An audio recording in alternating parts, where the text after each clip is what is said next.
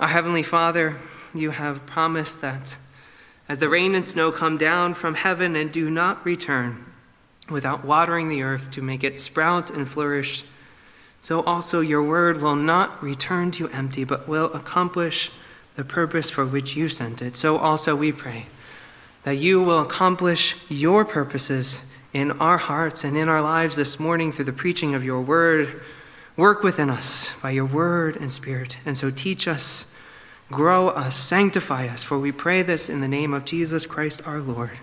Amen.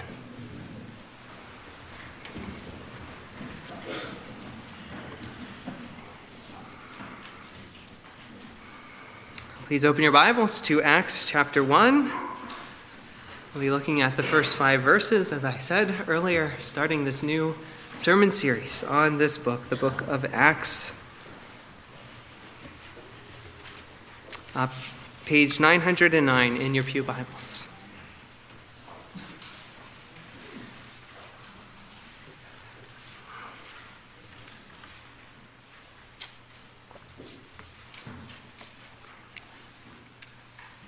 So, Acts chapter 1, verses 1 through 5. Here now, this is the holy, infallible Word of God. In the first book, O Theophilus, I have dealt with all that Jesus began to do and teach, until the day when he was taken up, after he had given commands through the Holy Spirit to the apostles whom he had chosen. He presented himself alive to them after his suffering by many proofs appearing to them during 40 days and speaking about the kingdom of God. And while staying with them, he ordered them not to depart from Jerusalem, but to wait for the promise of the Father, which he said, You heard from me, for John baptized with water, but you will be baptized with the Holy Spirit not many days from now. Just about 2,000 years ago, a new religious movement sprang onto the world scene. It emerged seemingly from nowhere, from the cultural backwater of Judea. Within a few decades, churches had been planted in many of the major cities of the Roman Empire. But that was just the beginning. It maintained an explosive growth rate decade after decade for centuries, to the point that Christianity was transforming the life and the culture of the whole Roman Empire.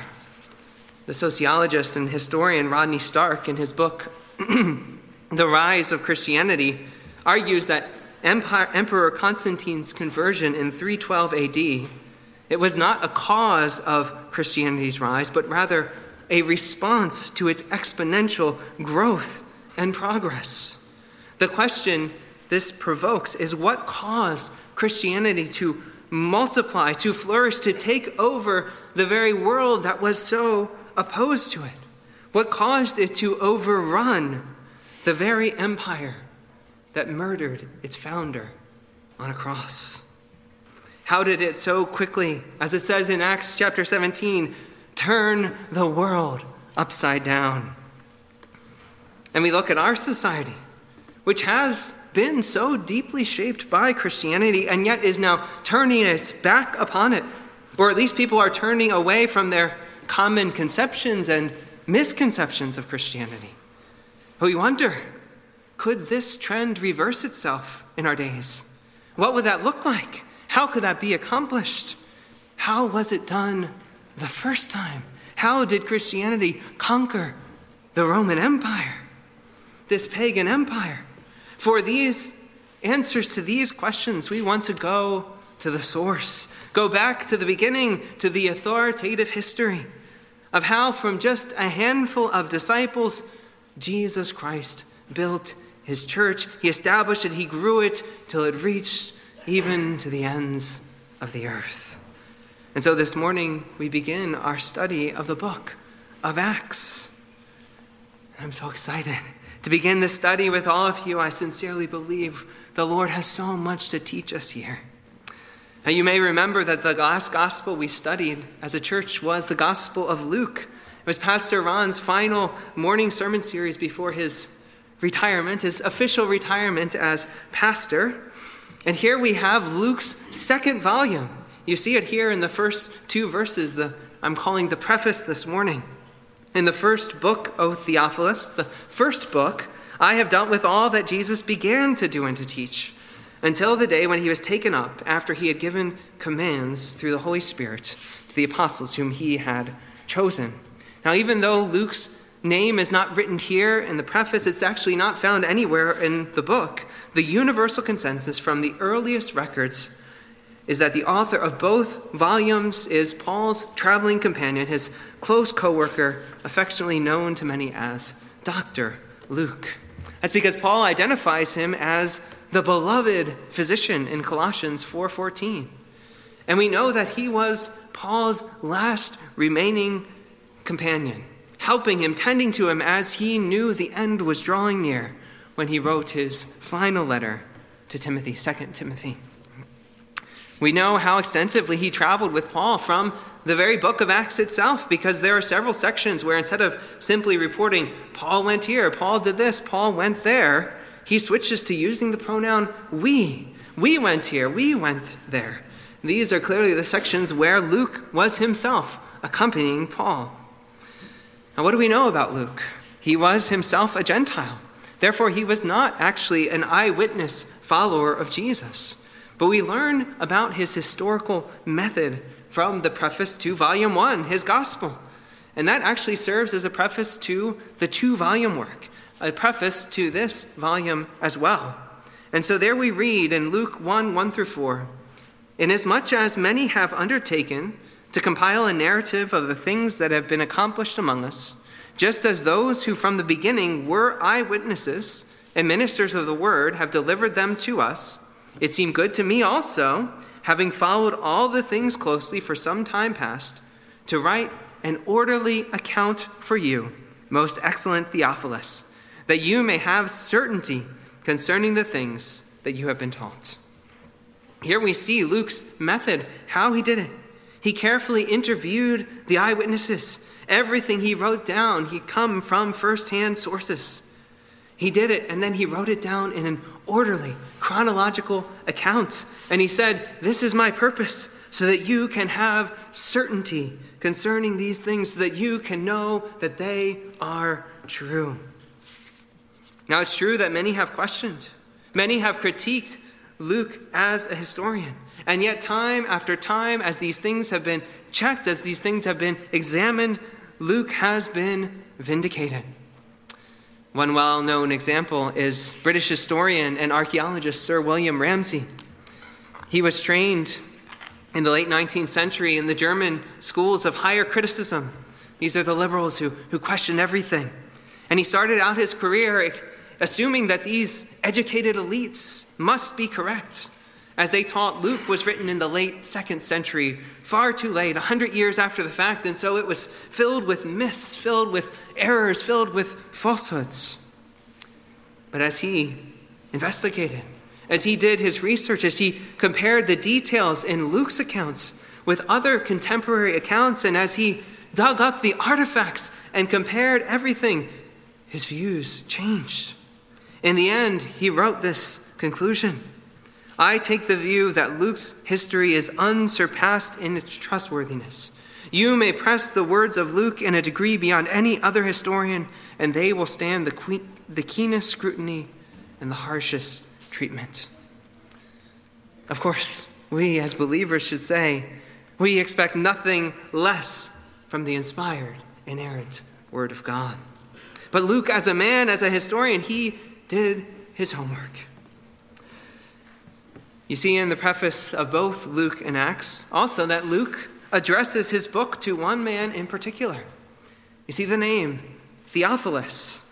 Now, some have speculated that because his name can be translated, Theo meaning God, Philos coming from the word for to love, it could be translated lover of God, that this is a fictitious person. And so Luke is simply writing to all those who love God. But this speculation is highly improbable. In the Gospel, Luke addresses him as most excellent Theophilus, the address one would use for a high ranking Roman official. This man is most likely Luke's patron, his sponsor, and yet Luke writes, as he says, to assure him of the things he has been taught. But certainly he knows that Theophilus would not be the only one to read these things. He would be the one to read them, but then also to publish the writing so that many could read and benefit from what Luke has written here. And so that brings us to the question what is the purpose of the book of Acts? Why is Luke writing these things? Not just the gospel, he says, so that you may be certain, but the whole book of Acts. What is he writing it for? Is it merely a history, a recounting of what happened in the early church? If we look at the timeline, we can see that it covers the span of about 30 years from Christ's resurrection in 30 AD to Paul's imprisonment in Rome in the early 60s. But this is far more than just a history. Some have said that it is a book about preaching. It's full of sermons by the apostles. The longest sermon in the book is the sermon by the church's first martyr, Stephen. 19 of the 28 chapters of the book actually contain sermons or addresses. And so we learn so much about the central message that the apostles preached. But this is more than just a book about preaching. Others have said that God has given us here a handbook on evangelism, on missions, especially how the gospel crosses cultures. As we see the gospel moving out from Jerusalem, then going into Samaria, then to the Gentiles from Asia to Europe, even reaching into the heart of Rome. And many books have been written on this topic, on all that we can learn from Acts, how we can apply it for our evangelism, for church planting, for cross cultural missions today. I've, I've read some of those books, I've benefited from that. All those things are true. But Acts is more than a handbook for evangelism and missions. Others have said this is a book about the Holy Spirit. You can see that already in our passage before us, as Jesus commands his disciples wait for the baptism of the Holy Spirit. And we'll see the powerful working of the Holy Spirit as a theme running all throughout the book. But this is a book more than just about the Holy Spirit. So, what is the central theme running through this book? What is this book all about? Luke says it right here in verse 1. He says the first book, his gospel, was about all that Jesus began to do and teach until the day he was taken up. And therefore implied is that this book is going to be about all that Jesus continues to do and teach after he has ascended to his heavenly throne. Don't be misled if your Bible says at the top of the page the title of this book is The Acts of the Apostles. That's true to a certain extent, but Luke didn't actually give a title to his book. Now, we don't know who gave it that title. That was a, cent- a title that was eventually added about a century or so after it was written. The Acts of fill in the blank, that was a well known genre in ancient times. There were other well known books like the Acts of Alexander the Great or the Acts of Caesar Augustus. So someone thought, they looked at the book and said, let's call it the Acts of the Apostles.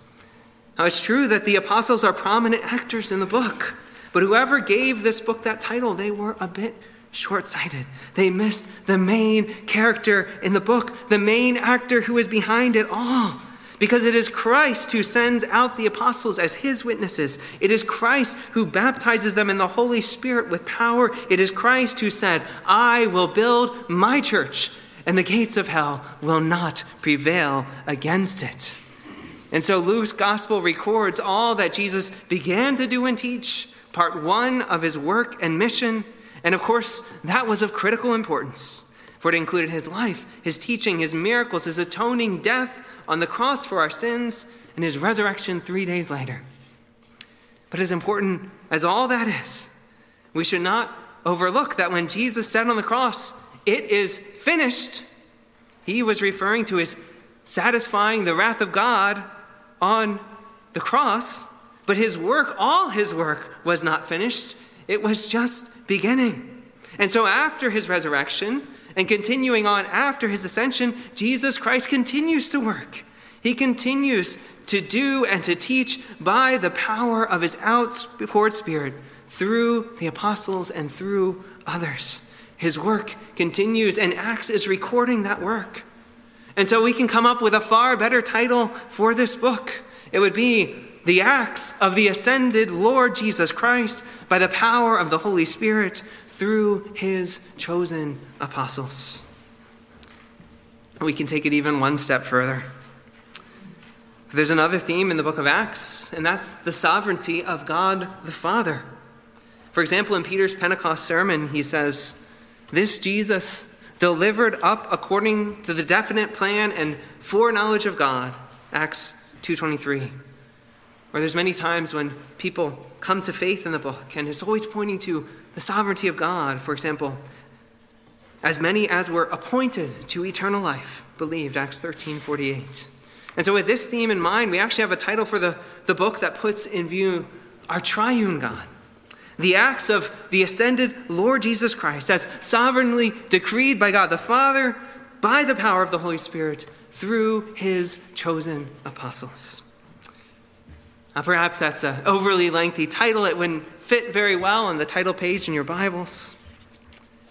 But the point is that the purpose of this book is to give all the glory to God alone through his Son, Jesus Christ. We never want to lose sight of that. That this book is all about the Lord Jesus Christ, and if you miss that, you've lost the thread. What is the other implication of this? This means that Jesus Christ, who is still on his heavenly throne, who is still ruling and reigning today, is still building the church even now. The end of the book of Acts is not the end of the story, it's not the end of his work. And that means you are still a part of this story today. You are part of the great living temple that Christ is building. Here we see him laying the foundation. And today we are part of the work that he continues to do as he is building his church. So far, we've looked at the first two verses, the preface now let's see how this all begins. Christ's instruction to his apostles, verse 3. He presented himself alive to them after his suffering by many proofs, appearing to them during 40 days and speaking about the kingdom of God. Here we see that there were 40 days between Jesus' resurrection and his ascension. And these 40 days are really the link that binds together Luke's first and second volumes. There's an overlap here. They're partly described in both the end of Luke and the beginning of Acts. And here we're told that during these 42, 40 days, Jesus focused on two main things. First, he focused on proving that he was, that he is alive. And this is of utmost importance. Christianity stakes everything on the fact that Jesus Christ is risen. He is alive. And note here, it doesn't say Note here that Jesus, he, he didn't just show up once and say, Here I am, I'm risen, and that's, that's the end of the story. Due to uh, what some call our chronological snobbery, many modern people think ancient people, they were gullible. gullible. They were easily fooled. Either that or they were just superstitious. They gave into magical thinking. Oh, someone rose from the dead. Sure thing, happens all the time. No problem. No, that's not how it worked. They knew that dead people stayed dead. In fact, we should realize they were well acquainted with death far more than we are today, where we hide death off in the corner, in the morgue, in the hospital, in the nursing home. We do our best to pretend that it doesn't exist. Uh, it's true that Jews, the great majority of them, all save the Sadducees, they did believe in the resurrection of the dead, but they believed in the general resurrection, a resurrection of all the dead on the last day, which clearly had not occurred. They never expected one person to spontaneously rise from the dead in the middle of history. That did not fit into their expectations. And so, in the resurrection accounts, you find Jesus had to repeatedly prove himself who he is, that he is alive, that he is truly human. We saw this in the passage that we read earlier in Luke 24. His disciples are afraid of him. They think he's a spirit, a, a ghostly apparition. Is this really true? So we read Luke 24 38. He says, Why are you troubled? Why do doubts rise in your hearts? See my hands and my feet, that it is I myself. Touch me and see. For a spirit does not have flesh and bones, as you see that I have.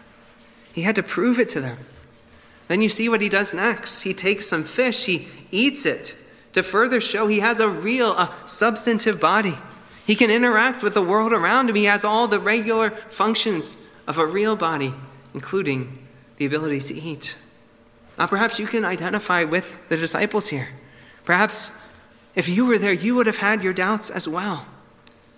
But Jesus doesn't just prove it with his appearances, he also proves it from the scriptures, from the whole Old Testament, that everything that has happened to him, his suffering, his death, and his resurrection, everything has come to pass exactly as it was prophesied beforehand. And he says, Now all that remains is for the Holy Spirit to be poured out, exactly as that also was prophesied. But here in, in Luke 24, that's just one appearance. We see that Jesus appeared over and over again during these 40 days, repeatedly. And then Paul records in 1 Corinthians 15 that once he even appeared to more than 500 brothers at one time. Paul says most of them are still living. You can go and talk to them, they can confirm what I'm saying. Now, this is the definitive proof of the gospel of who Jesus was, of what he had accomplished, that he had risen from the dead. There are many religions in this world, but only one of them is founded by a man who has risen from the dead. It's not just that he has risen, but that he lives to this day. Of all the other religions, their founders have all died. Often it's even a, a religious ritual to go, to go visit the grave. You can Go visit Muhammad's grave, for example. But Jesus Christ, he continues to live. Other religions sustain themselves merely by the, the teachings of their founders. You just follow their teachings, you just do what their teacher said, follow their path, and you will do well. But Christianity is completely different. It's totally dependent on the historical reality of who Jesus is, what he accomplished, and the fact that he is risen. That is the gospel we proclaim, the gospel that his followers have proclaimed since the beginning. Now, if only his enemies could have pointed to the, his body in the grave, they could have stopped this whole movement in its tracks. But that was the problem. There was no body to be found. Everything from the stone rolled away to the folded grave clothes, the witness of the angels, the women of all people who were those first witnesses, and then all the witnesses who could testify. It all proves that Jesus Christ is risen from the dead. And this is the proof of all that he had claimed that he is the Son of Man, the Son of God, come to lay down his life for his sheep. B.B. Warfield writes Christ himself deliberately staked his whole claim to the credit of men upon his resurrection when asked for a sign, he pointed to this sign as his single and sufficient credential. What is the alternative? As Paul writes in 1 Corinthians 15 If Christ has not been raised, then our preaching is in vain, and your faith is in vain. But Christ has, in fact, been raised from the dead, and we rest in this truth. We rejoice in this truth. We have the witness of the apostles and of the scriptures, all the historical evidence on top of this. And we, on top of this all, we have the Holy Spirit Himself confirming it all in our hearts. So, first, Christ presented Himself alive, as it says, with many proofs. And the second thing that Jesus focused on during these 40 days was teaching His disciples about the kingdom of God. I want to just touch on this briefly this morning because we'll focus on it in a bit more depth next time. But the kingdom of God was Jesus' central message all throughout his ministry. As he said in Luke 4:43, I must preach the good news of the kingdom of God to other towns as well, for I was sent for this purpose. Jesus came for this purpose to preach the good news of the kingdom, for he was the long awaited Messiah, the King who had come to usher in the kingdom of God. John Stott writes The kingdom of God is his rule, set up in the lives of his people by his Spirit. It is spread by witnesses, not by soldiers, through a gospel of peace not a declaration of war, and by the work of the Spirit, not by force of arms, political intrigue, or revolutionary violence. Simply put, it is a spiritual kingdom. And Christ is continually delivering people out of the kingdom of this world and into his marvelous kingdom of light. As we look at the book of Acts, it begins with this theme of how Christ was teaching them about his kingdom and then sending them out to proclaim this kingdom.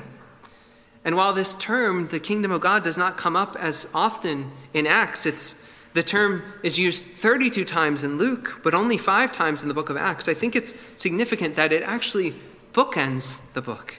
It's here at the beginning, and then it comes up again at the end. It's used twice in the final chapter. And so we read in Acts 28 23, as Paul is, is witnessing as he's a, a prisoner in Rome. It says, From morning till evening, he expounded to them, testifying to the kingdom of God and trying to convince them about Jesus from the law of Moses and from the prophets. And then we have the final verses of the book. He lived there two whole years at his own expense and welcomed all who came to him, proclaiming the kingdom of God and teaching about the Lord Jesus Christ with all boldness and without hindrance. And so when you look at this, this whole book, you have the various characters of the book of Acts. Peter is the, the most prominent character in the, the first half of the book, up to chapter 12. And then he sort of fades away. He, he sort of disappears from the narrative. And then Paul, he's, he's the most prominent character of after that point. But at the end, you know, the book's coming then, he's going to fade away. But the only thing that lasts forever is the kingdom of God. Jesus will rule. He will reign until he destroys every other ruler and authority and power, until all his enemies will be put under his feet. The kingdom of God lasts forever. That's all I'll say about that for today. We'll look at this kingdom of God in more depth next week. And so we've seen what Jesus does for these 40 days. He proves himself alive. He teaches about the kingdom of God. Finally, this morning, we want to see Jesus' command in verses 4 and 5. And while staying with them, he ordered them not to depart from Jerusalem, but to wait for the promise of the Father, which he said, You heard from me, for John baptized with water, but you will be baptized with the Holy Spirit not many days from now. And here we see Jesus' two part command to his disciples do not depart, but rather wait. And Jesus has been training his, his apostles. He's given them the Great Commission go make disciples of all nations. They're probably chomping at the bit to go get out there, to go tell others. But instead of sending them immediately, he says, just stay here. Wait for a little while longer. Why? You cannot be my witnesses. You cannot go out. You cannot preach until you have received the gift of the Holy Spirit, until you have been baptized with power from on high. Here we see another connection back to Luke's former volume. For it was back in Luke 3:16 where John the Baptist said, "I baptize you with water, but he who is mightier than, than I is coming." the strap of whose sandals I am not worthy to untie. He will baptize you with the Holy Spirit and fire. Now, this prophecy of John is on the verge of being fulfilled.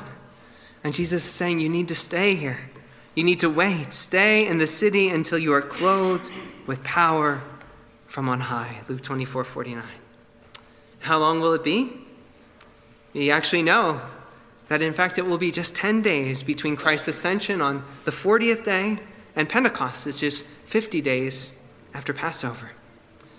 And what will the gift of the Holy Spirit mean for them? Jesus gives the most detailed explanation of the sending of the Holy Spirit in John's Gospel, chapters 14 to 16. And I want to read just a few excerpts uh, from his discourse there. He says, I will ask the Father, and he will give you another helper to be with you forever, even the Spirit of truth, whom the world cannot receive because it neither sees him nor knows him. You know him, for he dwells with you and will be in you. The Helper, the Holy Spirit, whom the Father will send in my name, he will teach you all things and bring to your remembrance all that I have said to you. I still have many things to say to you, but you cannot bear them now.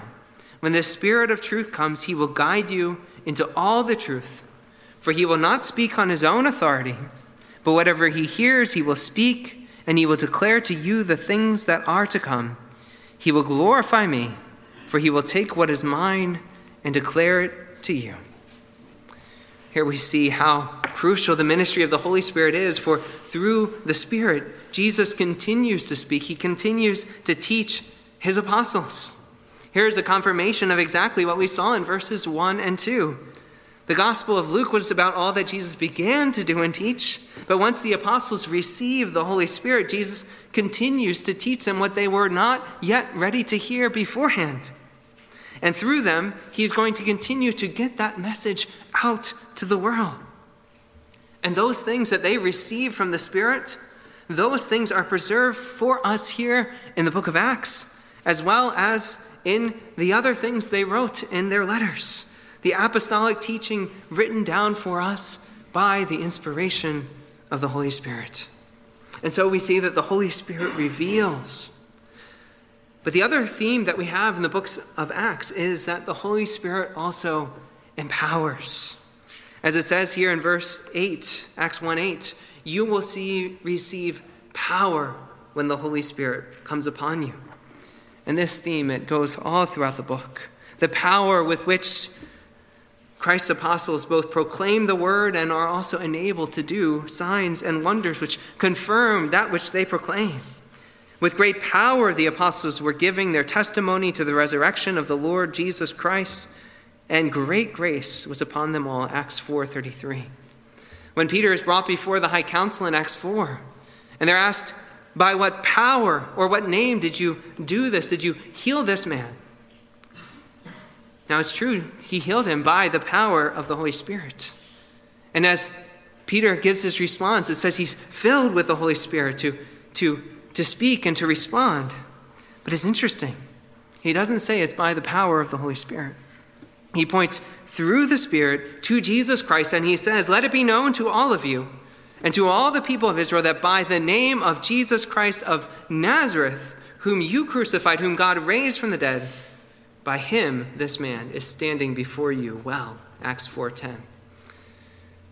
Why does he do this? It's just as Jesus said of the Spirit in John 16, 14. He will glorify me. And so the Holy Spirit is always pointing to Christ, shining the light on Christ that he might receive all the glory. He is the Spirit of Christ.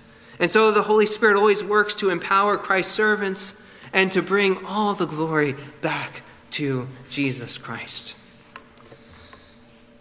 And so we see how Jesus commands his disciples stay, wait in Jerusalem until you are empowered by the Holy Spirit. And you, believer, today are, you have received this very same Holy Spirit, the Spirit of Christ that you might be his witnesses. It's now nearly 2,000 years later. And yet, still today, as I said earlier, we are still a part of this same story, each and every one of us. Jesus Christ is still on his throne in heaven. He is still building his church by the power of the Holy Spirit through the proclamation of the kingdom of God. Do you have this in mind as you serve Him each and every day? The story is often told of Christopher Wren. He was the great architect who, after the, the fire, the great fire that consumed the city of London, he was commissioned to rebuild St. Paul's Cathedral. One day on the job site, he saw three bricklayers and he went up to them and he asked each of them, What are you doing? The first bricklayer said, I'm a bricklayer. I'm laying bricks. The second said, I'm a builder. I'm building a wall. The third, who was by far the most productive of the three, he replied with a gleam in his eye, I'm a cathedral builder. I'm building a great cathedral to the Almighty. All three were doing the same work. But the third man worked with a greater purpose because he had the bigger picture in view. The bigger picture in Acts is that this is far more than just mere history. It's not just a few clever men who persuaded others to follow their inspirational preaching and teaching. No, this is an account of Jesus Christ as he is working through his Holy Spirit to build his church through the work of his chosen apostles, according to the eternal plan of God the Father. In each and every passage that we study, we're going to be looking and asking, what is Christ doing here? What is God's greater plan for his church that he is unfolding here for his glory? And we know that his plan continues today. It continues and it includes you, all of you, brothers and sisters. And so I want to ask you do you have this in mind as you go about your days? Do you have the bigger picture in mind? Or do you see yourself as just a bricklayer, just muddling along through your life, doing your daily work with no greater purpose in mind than to make it through the day? Or can you say with your head held high, I am a servant of the King, I am a living stone in his temple, I am indwelt by his Holy Spirit? And He is the one who empowers me and strengthens me to go about the work of advancing His kingdom, of building His cathedral on the earth. And so, brothers and sisters, it is the risen and the ascended Christ who is Himself building His church.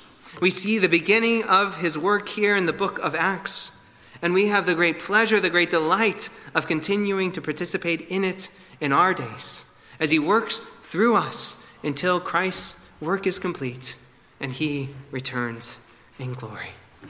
Let's pray together.